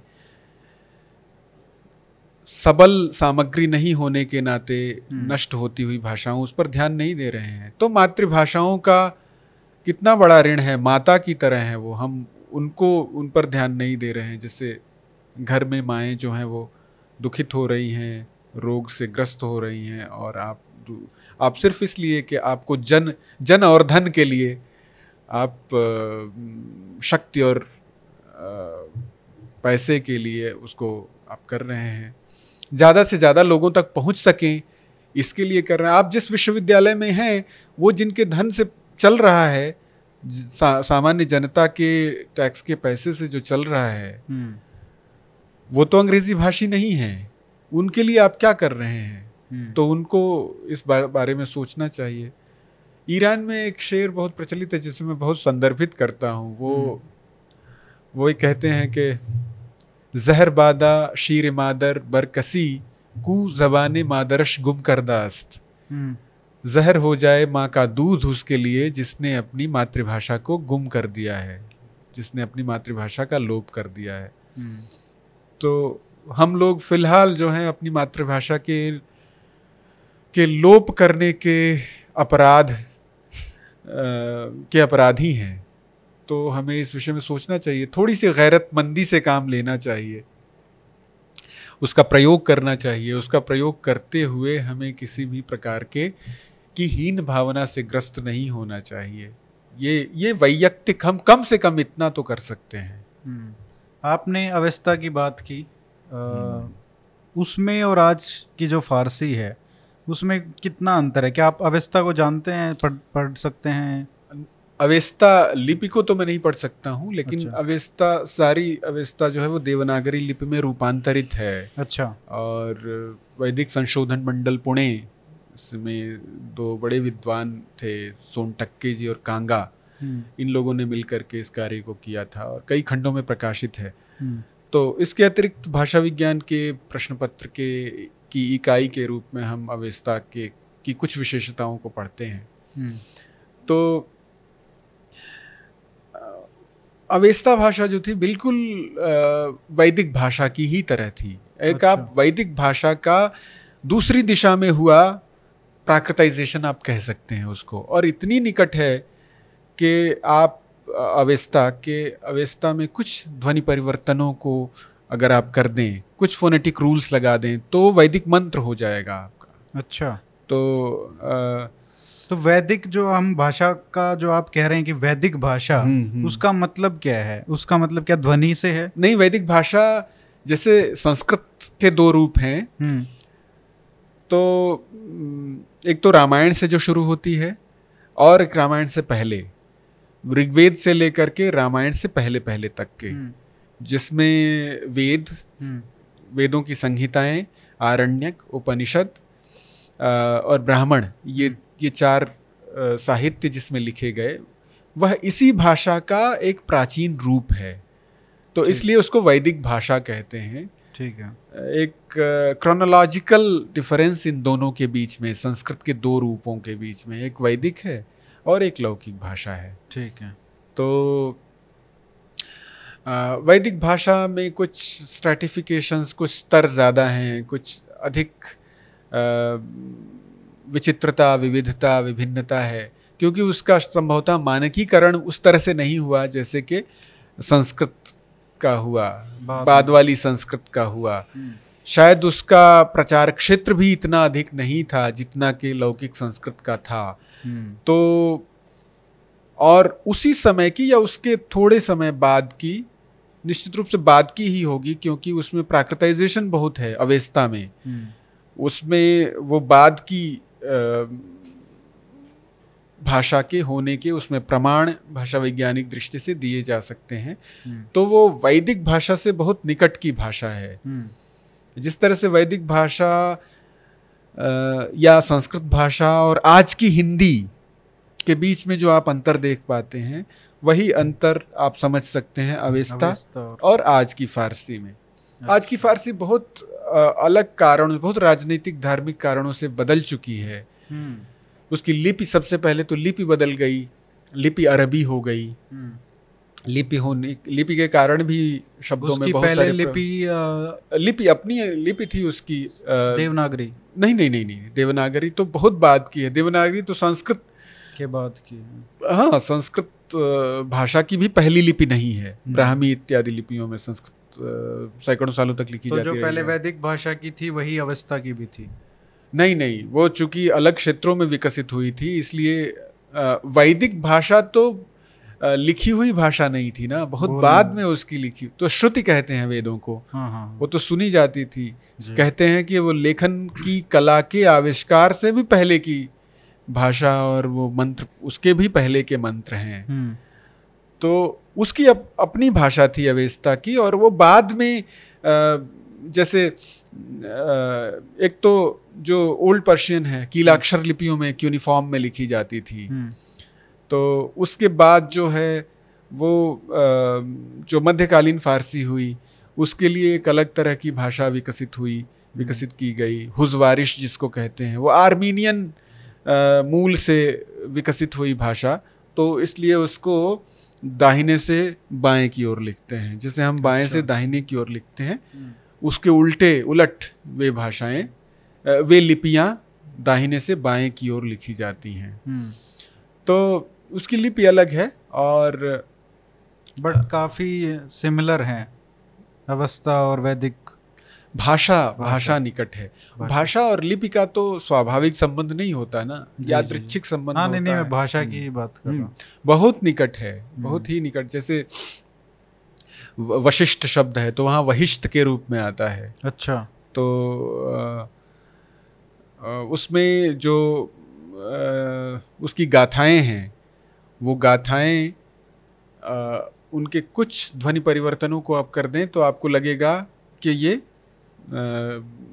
ऋग्वेद के मंत्र हैं हम्म। उनके देवता वही हैं जो हमारे देवता हैं इंद्र वृत्र वृत्र जो आ, उसमें इंद्र के साथ युद्ध करता है या अश्विनव है जो देवता हैं वरुण देवता हैं हम्म। तो ये सारे वहाँ भी देवता हैं यहाँ भी देवता हैं कर्मकांड लगभग एक हैं यज्ञ की क्रिया एक है हम्म। आ, तो स्पष्ट रूप से दिखाई पड़ता है कि वे आर्य हैं वे आर्य अपने आप को कहते भी हैं हम्म। बहुत सारे शब्द की दृष्टि से संस्कृति की दृष्टि से भाषा की दृष्टि से वो निकट हैं तो उससे निकलने उससे संबंधित होने के कारण फारसी में यद्यपि परिवर्तन बहुत हो गए हम्म। धार्मिक और राजनीतिक कारणों से लेकिन फिर भी वो हम्म। संस्कृत के निकट बहुत स्तरों पर आपको दिखाई पड़ सकती है आज भी आज भी बिल्कुल तो आ, बहुत सारी चीज़ें तो फारसी में ऐसी हैं जो कि संस्कृत की या संस्कृत मूल की अब भी आ, सुरक्षित हैं। जैसे ये संयोगात्मकता जो है ना जो मैंने कहा आ, मी कुनंद कुनंद कृणवंती हाँ। करता है। हिंदी में अलग अलग हो गया है लेकिन संस्कृत फारसी में अभी भी उसी तरह से अच्छा। विद्यमान है संयोगात्मकता। कुनंद में अंध जो है ना वो अंति है। ओके। कुरवंती वाला अंति हाँ, है। हाँ। और कृणवंती वाला जो कुन है वो धातु है। धातु और प्रत्यय का एक साथ रहना ये संयोगात्मकता है। एग्लूटिनेटिंग होना भाषा का और आइसोलेटिंग होना प्रत्ययों का अलग हो जाना है।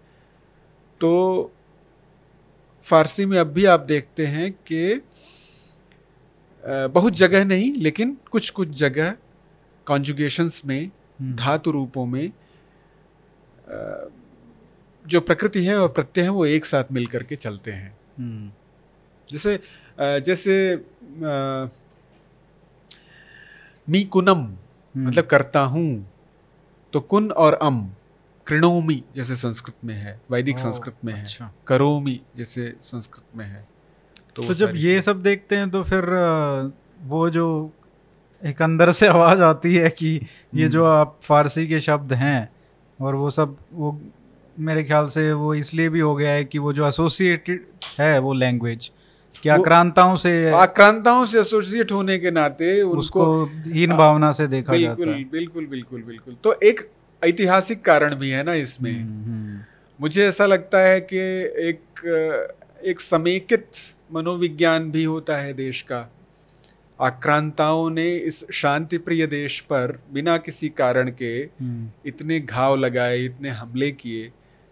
तो वो जो देश की एक समेकित साइकोलॉजी है उस पर जो घाव लगे वो हज़ारों वर्षों तक उसका रिपरकशन होता रहता है। हम्म, लेकिन अ, उस लेकिन हमें ये समझना चाहिए कि हमारा इतिहास उससे भी पहले का है। फारसी और संस्कृत का संबंध इस्लाम के आने से थोड़ी शुरू हुआ। हम्म, वो तो उससे भी पहले का है। वो तो दोनों एक छत में रहने वाले एक भाई थे। हम्म, तो अगर हम उनको एलियनेट करते हैं उन शब्दों को हटाते हैं तो हम एक तरह से अपने अपने को कमज़ोर कर रहे हैं ना। जी। इसमें आखिरी सवाल मैं पूछना। चाहूँगा क्योंकि समय काफ़ी हो गया है। हम्म। शायद दू, दूसरा पार्ट भी करना चाह रहा था मैं। हो पाएगा क्या? इसके अलावा। डेढ़ घंटा हो गया हम लोग हम लोग फिर आ जाएँगे। दिल्ली में ही तो हैं। फिर आ जाएँगे ना। ठीक किन है विषयों पर करेंगे? हाँ तो आखिरी सवाल इसमें ले लेते हैं कि हाँ। अ, जो अपभ्रंश से उर्दू का जो विकास। का विकास है वो कैसे हुआ? उसकी क्या कहानी है? क्योंकि वो इंटरेस्टिंग है कि वहाँ पे वहाँ तक क्या था? अपभ्रंश की स्थिति क्या थी? हम्म, क्या कितने जो कितने प्रतिशत अगर बात करें कितना वहाँ पे हिंदी से उसका मेल खाता था? और उर्दू के कैसे उसमें किस तरीके से हुआ? आपने कहा कि छावनी की भाषा है। हम्म, ठीक है तो हम्म। वो कैसे वो बनी? और जो कोर्ट की लैंग्वेज थी वो तो मेरे ख्याल से फारसी फारसी थी। फारसी थी हाँ। लेकिन ये फिर ये इतनी पॉपुलर और इतनी पॉपुलर होगी कि मुस्लिम कम्युनिटी की यहाँ पर हम्म, वो अपने आप को उसको ऑन कर लिया हम्म, कि ये तो हमारी भाषा है। हम्म, और जबकि जो हिंदू कम्युनिटी है उसने उसको अभी जो है वो दरकिनार कर रखा करने है। की कोशिश कर रहे जी। हैं हाँ।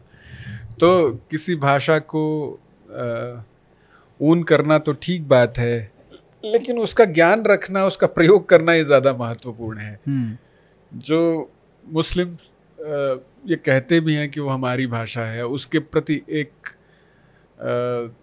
धार्मिक जोश रखते भी हैं। वो कितना जानते हैं ये चीज़ बड़ी विवादास्पद है। वो उसके वास्तविक स्वरूप को कितना जानते हैं ये विवादास्पद है। साथ ही जो लोग दोनों में ही भ्रम है तो मतलब। हाँ साथ ही जो लोग उसको दरकिनार करते हैं दूसरा समझ करके विदेशी समझ करके वो भी नासमझ हैं क्योंकि वो उसके वास्तविक स्रोत को नहीं समझते हैं कि किस तरह से वो हम्म, हमारी ही भाषा है। और देखिए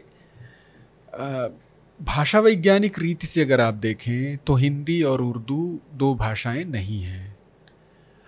लेकिन इसके लिए आपको राजनीतिक इच्छा शक्ति चाहिए। हमारे यहाँ राजनीति जो है वो वोट की राजनीति होती है वो तुष्टीकरण की राजनीति होती है वो लोगों को भ्रम में रखने की राजनीति होती है। तो लिंग्विस्टिकली स्पीकिंग ये दो भाषाएँ नहीं हैं। उनकी किसी अ, किसी में ट्रैफिक्ड जो शब्द होते हैं लाए हुए आयातित शब्दों से भाषा नहीं बनती है। चाहे। आप भाषा अलग नहीं होती है कम से कम। आप संस्कृत के बहुत सारे शब्दों को डाल लें और फारसी के शब्दों को बहुत डाल लें एक ही तरह के रजिस एक ही तरह के स्ट्रक्चर में हम्म, और उनको कह दें ये दो तो दो शैलियाँ तो हो सकती हैं दो भाषाएँ नहीं हो सकती। आप एक दूसरे के लिए अबूझ तो बन सकते हैं।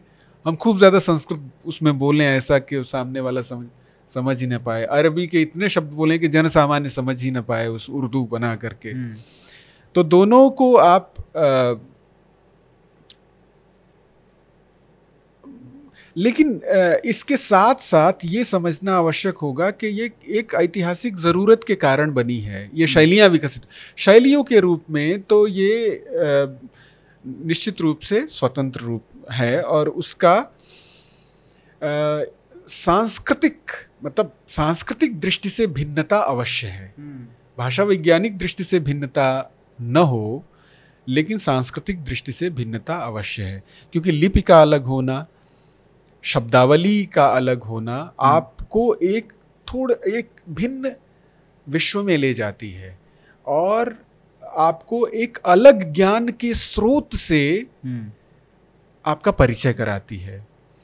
तो अगर आप उर्दू जानते हैं तो आपके लिए एक विशाल झरोखा जो है वो खुलता है इस्लामिक वर्ल्ड का फारसी का अरबी का और उन ग्रंथों का और निश्चित रूप से बड़ी ज्ञान संपदा है बड़ी विशाल जैसे फारसी जो है वो हमारा मध्यकाल का जो भी इतिहास है वो फारसी में लिखा गया है हम्म।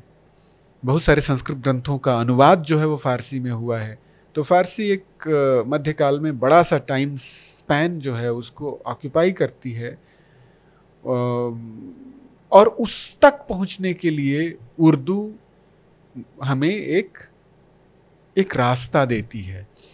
तो एक नई प्रकार की संस्कृति, एक अलग प्रकार की संस्कृति संस्कृति को ठीक से समझने के लिए ये भाषा और इसका, इस रूप में विकसित होना और विद्यमान रहना वर्तमान रहना ये बहुत ही आवश्यक है मंगलमय है स्वाभाविक है स्वाभाविक होना चाहिए लेकिन इसको बिल्कुल अलग मान करके और इस आधार पर झगड़ा करना इस आधार पर राजनैतिक लाभों को लेना हम्म।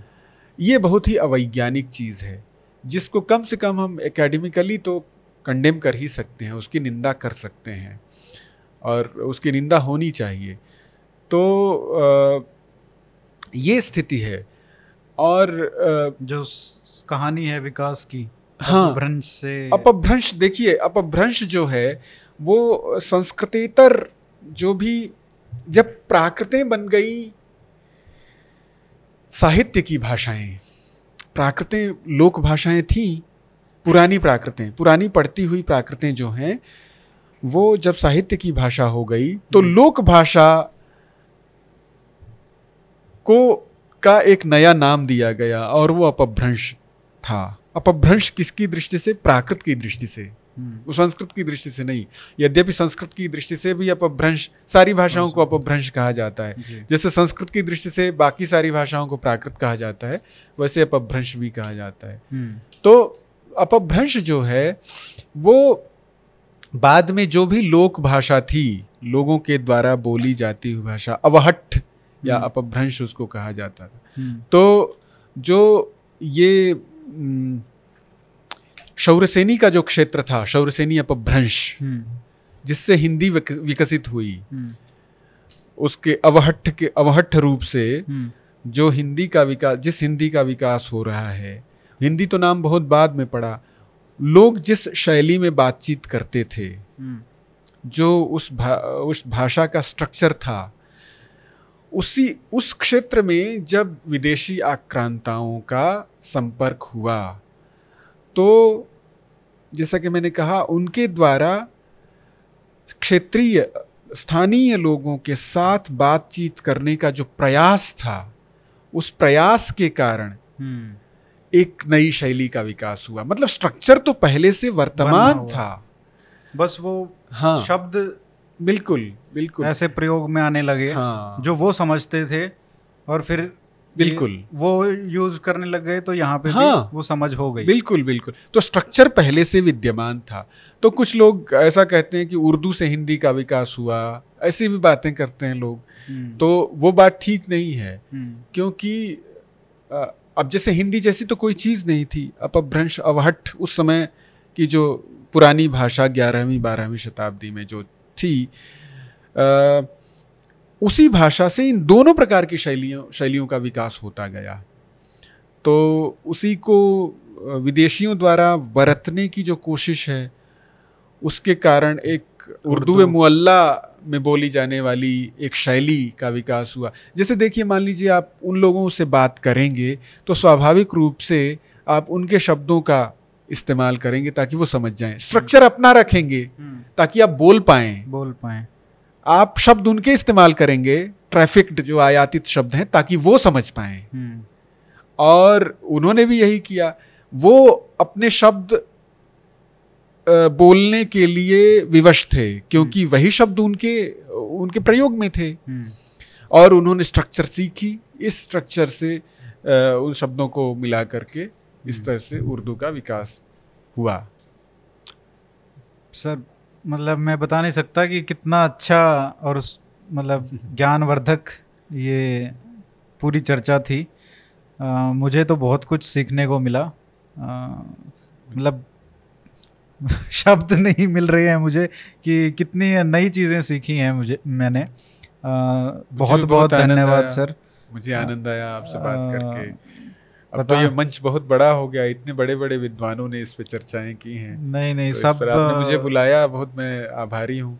और आशा करता हूँ कि अगली बार भी हाँ, क्योंकि हमारा जो पार्ट रह गया है हम्म। कुछ हमने काफ़ी डिस्कस किया था कि लेकिन ये भाषा की इनमें ही इतना समय चला मैं ज़्यादा ही बोल गया कुछ। नहीं नहीं नहीं। वो ज़रूरी था। हम्म। आ, लेकिन इसमें अगर कोई पुस्तकें हैं भाषा के विकास के इतिहास के ऊपर हाँ अलग अलग तो पुस्तकें हैं बहुत जैसे प्राकृतों पर आपको अलग से मिलेंगी अगर वो कोई लिस्ट अगर आप दे दें जो हाँ, अच्छी जिसको ज़्यादा पीरियड कवर करते हैं हम्म। तो वो हम कमेंट्स में या डिस्क्रिप्शन हम्म। में डाल सकते हैं वीडियो में ताकि हाँ। लोग भी पढ़ सकें उसको। बिल्कुल बिल्कुल। और जैसे हिंदी उर्दू जो विवाद है या उसकी एकता जो है हम्म। उस पर बहुत अच्छी ज्ञानचंद जैन जो कि बड़े उर्दू के विद्वान थे उनकी लिखी हुई किताब है। एक एक भाषा दो लिपियाँ। अच्छा। तो हिंदी उर्दू एक भाषा है हम्म। और उसकी दो लिपियों में लिखी जाने वाली दो भाषाएँ हैं। हम्म। तो इस तरीके की अगर और हाँ, एक लिस्ट अगर आप हाँ, दे दें आपको, तो आपको हम इसको सबके साथ साझा कर सकते बिल्कुल, हैं। बिल्कुल बिल्कुल। आ, बहुत बहुत धन्यवाद सर। आप आते अच्छा, रहें और हमको ऐसे ही ज्ञान संप्रेषण करते रहें। हम्म, बहुत बहुत धन्यवाद। Thank you so much ji.